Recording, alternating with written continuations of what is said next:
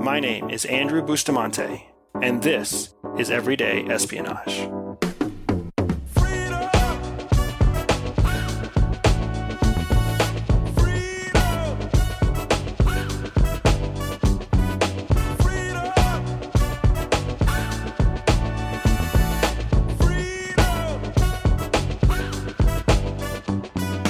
I was recently on a drive from the deserts in Nevada through the mountains of Utah to land in Arizona. Now, I'm actually on the road right now for about 55 consecutive days filming for a new television show. Now, I'm under a non disclosure agreement with the TV show, so I can't tell you where it's going to air or when it's going to air yet. But when it goes live this year, I'll be able to tell you all the details about where and when you can find it. But on that drive through the Utah mountains, we came into a ton of snow. And we were just one of five cars in a massive caravan because the whole crew and cast all stay together when they drive. And we found ourselves coming into some very deep patches of snow. Now, thankfully, everybody got through safe, but there were still a number of missteps where some cars ended up skidding or sliding. And I realized that it's really important to teach vehicle dynamics anytime you start talking about espionage tactics. Because here's the truth. The truth is that when you're a spy and you're operating overseas, you have to be in control of your vehicle no matter what the scenario is. And sometimes those scenarios get pretty hairy. Yes, there's rain and there's snow, but then there's also off-road terrain. There's times when you might be being chased. There's times where you might come into contact with hostile forces that are trying to pen you in or pin you down. And you have to realize that your vehicle is both your first line of defense and your most dangerous weapon. Unlike a gun or a knife, you don't have to be exposed to danger yourself in order to use a car. If you think about it, a car is multiple thousands of pounds and it's both a shield and in many ways a mobile battering ram. So if you can understand how to use your car as a weapon and as a shield, you're going to be in a distinctly advantageous position over whoever is trying to assault you. And that means whether you're out there in the field, on the road, trying to escape, or if you're just going through everyday life. In everyday life, car accidents are one of the biggest killers for Americans. And the reason is not because cars are inherently dangerous, but because it's so easy to lose control of your car or to come into contact with another driver who has lost control of their car. So I am dedicating today's episode to the very fun and extremely sexy topic of vehicle dynamics. Now, if you don't think cars are cool, I just, I don't think we're going to be friends, right? Because they're awesome. I mean, everything from the engine to all the technology inside them to the way that they've evolved over time. Cars are a fantastic, fantastic thing. And even though cars used to be started with a crank and now you can start them from your bedroom to warm them up in the winter, there are certain characteristics of a car that have not changed over time. Now, before we get ready to deploy anytime we're overseas, we go through a driving course. And our driving course is called OPSC or Overseas Personal Security Course, OPSC. That's what we call our driving course. You can tell that it's a CIA acronym because it really doesn't have anything to do with driving. But nevertheless, that's the course we go through. And in that course, we're taught three fundamentals to keep ourselves safe in any vehicle, anywhere we go. And when I talk about keeping ourselves safe, that safety runs two ways. It means keeping ourselves safe in the car when we drive it, but also keeping ourselves safe using the car as a tool for our survival, whether that means using it offensively or using it defensively. So when I tell you these three fundamentals, and as we talk about vehicle dynamics on today's episode, I want to make sure you're understanding at all times that we're using these skills through a lens of both defensive driving and offensive driving. If you ever have to escape from a disaster, if you ever have to get off the X because there's some threat looming or someone's trying to kidnap you or carjack you, or you're at some sort of checkpoint that's being overrun by some kind of hostile force, these are the same three techniques, the same three fundamentals that you use to offensively keep yourself safe using your car as much as a weapon as you do as a vehicle for transportation. And those three fundamentals are this. First, momentum is everything. Momentum is everything. And I'll expand on that in just a second. But what we're really talking about here is the fact that once a car starts moving, it builds momentum. That means every pound of mass in that vehicle is moving at a certain speed and creating energy. So the first fundamental to understand here is that momentum is everything. The second fundamental is that you have to brake to steer. Brake to steer. This is a common, common misconception among drivers who think that you're supposed to steer and then brake. In fact, a car works in an exponentially better, more efficient way when you actually use your braking system before your steerage system. And I'll expand on that in just a second as well. Now, the third fundamental, anytime you're in a car, is to understand you should always aim for the rear. Aim for the rear. And what we're talking about there is the difference between the front of a car and the back of a car. And it doesn't matter whether you're talking about a sedan or whether you're talking about an electric vehicle or whether you're talking about a truck or a tractor trailer, there's a distinct difference between the front of every vehicle and the rear of every vehicle. So I want you to start getting these three fundamentals stuck in your head because we're going to talk about them at length today. Remember, the first fundamental, momentum is everything. The second fundamental, brake to steer. And the third fundamental, aim for the rear. You can see how these roll off the tongue and it becomes a mnemonic that we use at CIA over and over again. Momentum is everything. Brake to steer, aim for the rear. Momentum is everything. Brake to steer, aim for the rear. That's the chant we go through when we get ready to take a vehicle overseas for any kind of covert operation. Now let's talk about these in greater detail because I really want you to understand them as you drive into the coldest, harshest part of winter this February. And as you continue to use your vehicle through the spring and spring break and into the summer and summer vacation to keep yourself and your family safe. And especially if you are going overseas into any kind of dangerous situation for business or for personal travel or otherwise. Now, first, we talk about momentum is everything. A vehicle, if you can imagine, the average vehicle right now weighs about 3,000 pounds. That's the average vehicle. That means that there are some vehicles like efficiencies and mopeds that weigh less than 2,000 pounds. But then there's also, you know, strong, heavy commercial vehicles that can weigh in excess of 10,000 pounds. Your average sedan, like a Toyota Camry, for example, uh, a loaded Toyota Camry full of gas with you know, decent uh, extras inside it is going to weigh about 4,400 pounds. So that means anytime you step into your vehicle, whatever your vehicle is, sedan, truck, or otherwise, you're stepping into a box that weighs more than two tons, most likely. Think about that for a second. You're stepping into a piece of welded steel that weighs more than two tons. And as soon as that piece of steel starts to move, you are building something called momentum. Now, the specific calculation for momentum is actually mass times velocity. So for all you math geeks out there like me, uh, you know the calculation. P equals mv, where P is momentum. Momentum equals mass times velocity. That means the more you increase your velocity, or the more you increase your mass, the more you increase your momentum. That's why a car moving at 10 miles an hour is nowhere near as dangerous as a car moving at 70 miles an hour. It's because of the difference in momentum. Unlike most uh, moving objects, a car actually has its maximum potential energy when it's at a stop. Think about that for a second. A car has its maximum potential energy when it's at a stop. And that's because the kinetic energy that that car is going to create doesn't actually happen until the car starts to move. So a car parked is a car that's full of potential energy. And it's not until you start to move that vehicle that that potential energy becomes kinetic energy and that kinetic energy can actually cause damage. That's the magic of vehicles. So whether you are trying to break out of a situation by ramming your way through two other vehicles, or whether you lose control because of a, a rainy storm or you slip on a patch of ice, once you have that big 4,000 pound chunk of steel moving, it's got momentum and it has transformed its potential energy into very real, very destructive kinetic energy. So the first fundamental that we're, that we learn at CIA about vehicles and vehicle dynamics is that momentum is everything because momentum can get you through any kind of bad situation that you come into. If you have ever driven into a snowdrift, you know exactly what I'm talking about.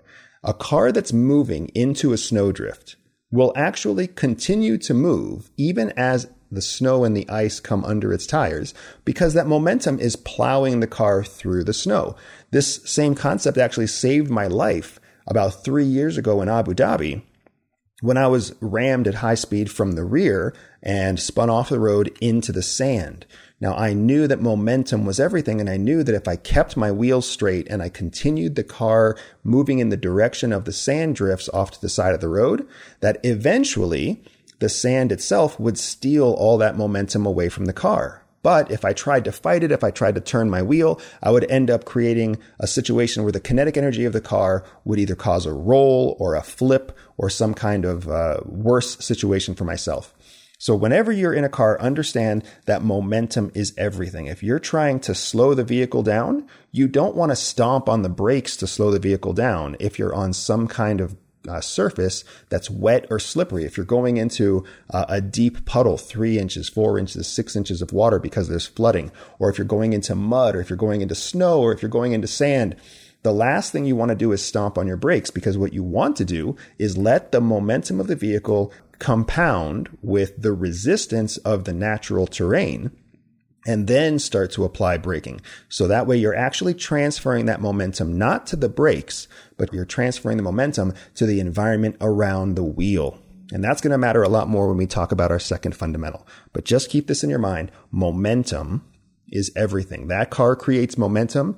That momentum mathematically is the mass times the velocity. If you increase the velocity, you increase the momentum. But if you decrease the velocity, you decrease the momentum. So whether that means you want to drive into a snow patch or, or, drive into a sand pile, the truth is that as soon as you transfer that momentum from the car into the environment, you're going to start gaining control of the vehicle.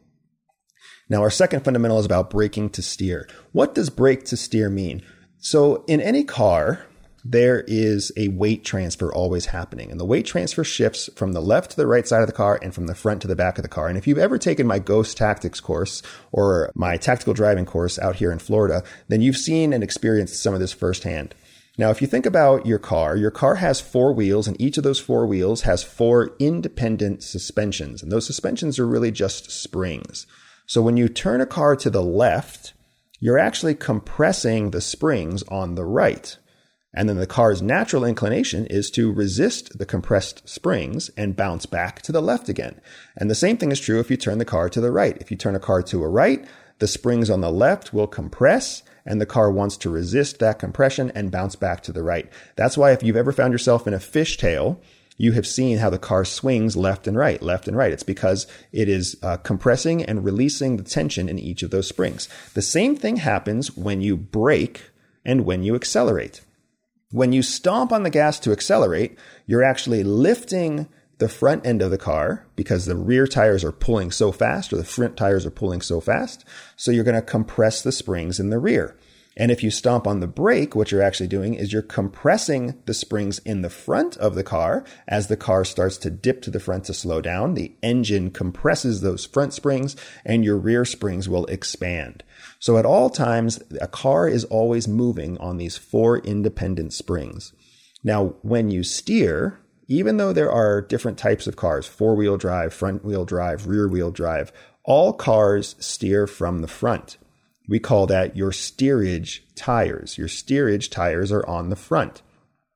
To maximize the contact patch in your steerage tire, your contact patch being the patch of rubber that's actually in contact with the ground. To increase that contact patch, you want to compress the springs in the front of the car. Shift that weight forward. The only and best way to shift that weight forward is by braking. So if you think about it in order, you're driving down the road, you press the brakes gently. The front end of your car dips down. It compresses the front springs on your car, which increases the size of your contact patch, which increases the amount of steerage you have on your steerage tires. You see how that works? I know that this is a visual example that I'm telling you through an audio medium, but I think you're starting to understand what I'm saying. So anytime you want to increase the steerage in your car, you actually want to brake first. Now, this goes contrary to what most people actually do. If you've ever driven in the car with your parents or with a girlfriend or with a boyfriend or even with, uh, with a friend, you've probably seen them go into a turn too fast. And what do they do when they're too fast inside a turn? They turn their wheel and then they feel the shift of weight in the car. They realize they're going too fast and then they apply brake. They're doing it in the wrong order. What they're actually doing is putting the car at greater risk of losing control because when you turn the wheels, you actually decrease the size of your contact patch. And then the weight shifts to one side or the other, like we talked about earlier. And the outside wheel has even less of a contact patch. And then you apply the brake, which shifts the weight of the car forward onto the smallest possible contact patch. That's exactly why people spin out of turns all the time, because they're putting a lot of weight on a small piece of contact patch when they're at speed going through a turn. In contrast to that, what we're taught to do at the agency is brake before you steer. So you're going into the exact same turn at the exact same speed. You tap the brake before you go into the turn. That shifts the weight of the car forward and increases the contact patch on both tires. Then when both contact patches are maximized, you turn the car. Now what you have are the maximum contact patch going into a turn. Now, if you really want to talk about performance driving, then what you do after you have that weight shift to the front and after you apply steerage, then you increase the gas and you actually drive a performance turn coming out of the turn and getting back onto a straightaway. It's completely different than what the average person does when they're going through any kind of turn. Now apply that same concept to if you're turning at night in the rain, or if you're turning in a snowstorm, or if you're turning during some kind of flash flood. The same principles apply. If there's a layer of water or ice or snow between your tires and the ground, the contact patch is actually still the same. It's just the surface that the contact patch is touching that changes. So in all cases, you still maximize the performance of your vehicle when you tap the brake, drop the front end down, compress those front end springs, the whole weight of the engine and the whole weight of those of the front end of the car from the shift in momentum drastically increases the contact patch on those front tires and maximizes your ability to steer. I understand and appreciate that somebody somewhere invented anti-lock braking, but anti-lock braking does not actually help you maintain control of the contact patch because now you don't really know when the tires are going to roll and when the tires are going to lock there's this weird frustration that operatives and elite operators have with modern technology because they create all this technology to basically make cars safer for bad drivers. And what they end up doing is making cars more unpredictable for very good drivers. You've probably seen this yourself, where uh, where your car beeps at you whenever you're getting close to uh, too close to the person in front of you. You know you're close to the person in front of you, but then that giant beeping alarm goes off and it startles you and it takes your attention off the road for a second. I hate it when that happens, and you probably know exactly what I'm talking about. Or you go to make a left hand turn or a right hand turn, you know there's a car behind you but then the car beeps at you when you turn on your left hand turn or your right hand blinker. And then you're like, why is the car yelling at me? I'm supposed to be making a turn. And it distracts you from the road. That's exactly, if you know that feeling, then you know exactly what all of our Delta and Navy SEAL brothers out there feel every time they have to get into their own modern day vehicle and fight with the car to get the car to do what they want it to do. And we're not even, I mean, I haven't even touched on when cars vibrate when you cross the center line without turning on your blinker. Oh my gosh. Modern day cars are the bane of a lot of operator existence. But getting back to our fundamentals, the main thing to keep in mind with every vehicle, modern or ancient, is that momentum is everything, which you understand now, and that you have to brake to steer. Brake to steer because braking increases steerage. Now, our third and final fundamental here is that you want to aim for the rear. Now, what I mean by that is, again, if you think about the vehicle dynamics in a car, if you treat a car as if it's a shoebox and you put that shoebox on the table in front of you, you take a brick and you put a brick in the front of the shoebox. And now you have a shoebox with a brick in it. Essentially, that's the same thing that every car is. It's an empty piece of metal with a giant engine block, like a brick, inside it. Now, only half of that shoebox has the brick in it, the front half. That means that the front half of the shoebox is heavier than the back half of the shoebox. Now, in science terms, in physics terms, what we call this is a lever because the heavy end of the box essentially has a strong point of contact with the ground or with the tabletop.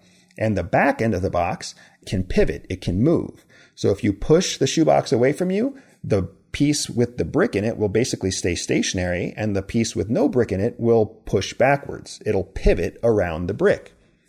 The same thing is true with a vehicle. A vehicle is nothing more than a giant shoebox with a brick in it. It's nothing more than a giant lever. So if you're getting ready to crash, if you see yourself losing control of your vehicle and you're going into a situation where you might crash into the car in front of you, do you hit the car in the front? Do you hit the car in the middle? Or do you hit the car in the rear? The answer is you always aim for the rear. If you aim for the front of the car, you're going to be putting engine block to engine block. And essentially, you're putting the two heaviest parts of both vehicles and you're crashing them together. That's why head on collisions are so dangerous.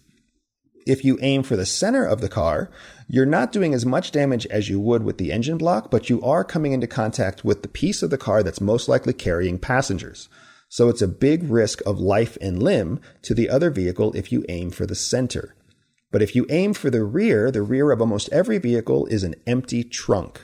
Even when you're talking about performance vehicles like Porsches or like Lamborghinis, still the rear of the vehicle is the lightest part of the vehicle. So you always want to aim for the rear, put your heavy engine block, because if you're the one driving forward, your heavy engine block is in the front of your car. It's heading towards the rear of the next car. That means that the rear of the car in front of you is actually going to absorb the momentum from your car, pivot around the engine block of the car that you're running into, and you're creating a giant lever while protecting yourself and protecting the people in the other car.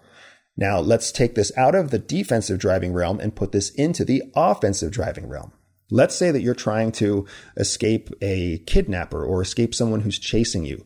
Now, if they pull off or they have multiple cars, they're going to try to block you from the road. And how do most cars block people from the road? They park engine block to engine block directly in front of you. You've seen this a thousand times in movies and uh, in action films.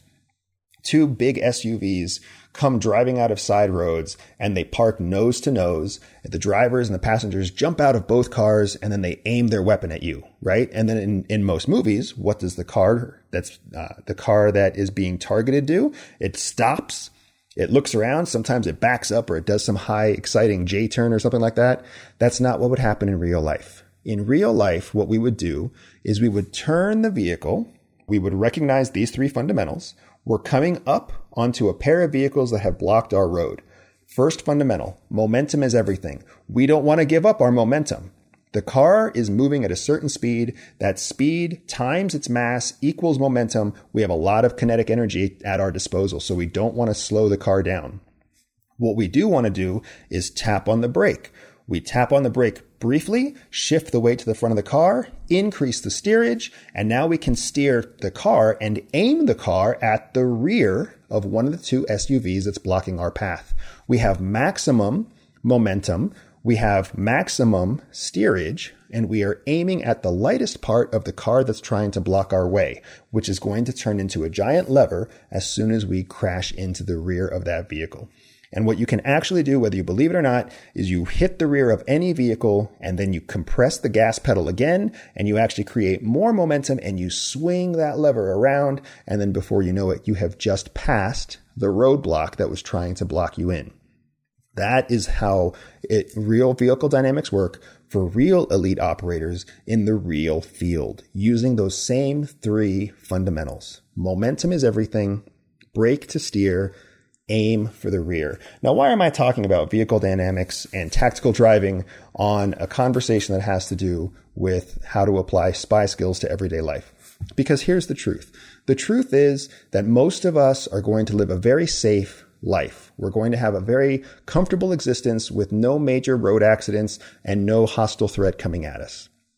But for many of you out there, you've already lived firsthand through something scary on the road whether it's a driver coming from another lane crossing in front of you, whether it's a bad snowstorm or a bad ice storm, or whether it's some kind of flash flood situation, or heaven forbid you have actually had someone try to carjack you or carjack someone in your family or actually pin you in to do some kind of personal harm to you or your family. I'm not telling you how to drive like an operator because I want you to go out there and drive dangerously. That's not the reason. It's because I want you to understand these three fundamentals so that you can use them if the time ever arises. Now, unlike most of those TV shows that tell you not to try this at home, I absolutely want you to try these three fundamentals at home. Find a nice empty parking lot, find a nice empty stretch of road, find someplace safe. Take your car out there for a drive. Take mom, take dad, take a boyfriend, take a girlfriend, take a best friend. I don't really care. But go out there, turn on this podcast, and remember these three fundamentals. Momentum is everything. As soon as your car starts to move, it becomes both a weapon and a mobile shield. And as long as it's moving, you have transformed potential energy into kinetic energy. You have real power in your hand. The second fundamental, you have to brake to steer. Go ahead and take a turn at 30 miles an hour. Tap on the brake. Feel the weight of the car transfer to the front and then yank on that wheel left or right and feel how the car performs. It's not going to release that traction as long as you're moving at the right speed on the right kind of terrain. Whether you're driving on a dirt road, whether you're driving on a paved road, whether you're driving on an icy road, you will always benefit by just briefly tapping the brake to shift the weight of the car to the front and compress those front springs to increase the steerage on your front steerage wheels. And then the third fundamental, always aim for the rear. You now know exactly what to do anytime you find yourself in a car accident, anytime you find yourself out of control in the snow or the rain or the water from flash flooding or muddy roads. And you also know what to do if somebody tries to pin you in and cut you off from the road. Don't ever try to hit another car in the engine block. And always try to avoid the centerpiece of a car. You don't want to T-bone another car because that's where uh, the center of most probable life exists. Instead, you always want to aim your front end at the back end of whatever vehicle is trying to block you or whatever vehicle has spun out in front of you. Because if you have to have an accident, you want to have an accident with the rear end of the vehicle where it's going to absorb your momentum like a lever, push the vehicle into a half circle or a half moon, and you won't kill anybody, including yourself. These three fundamentals will keep you safe in the winter. They'll keep you safe in foreign soil. They'll keep you safe in any size vehicle. And when you know how to use your car as both a weapon and a shield, that is everyday espionage.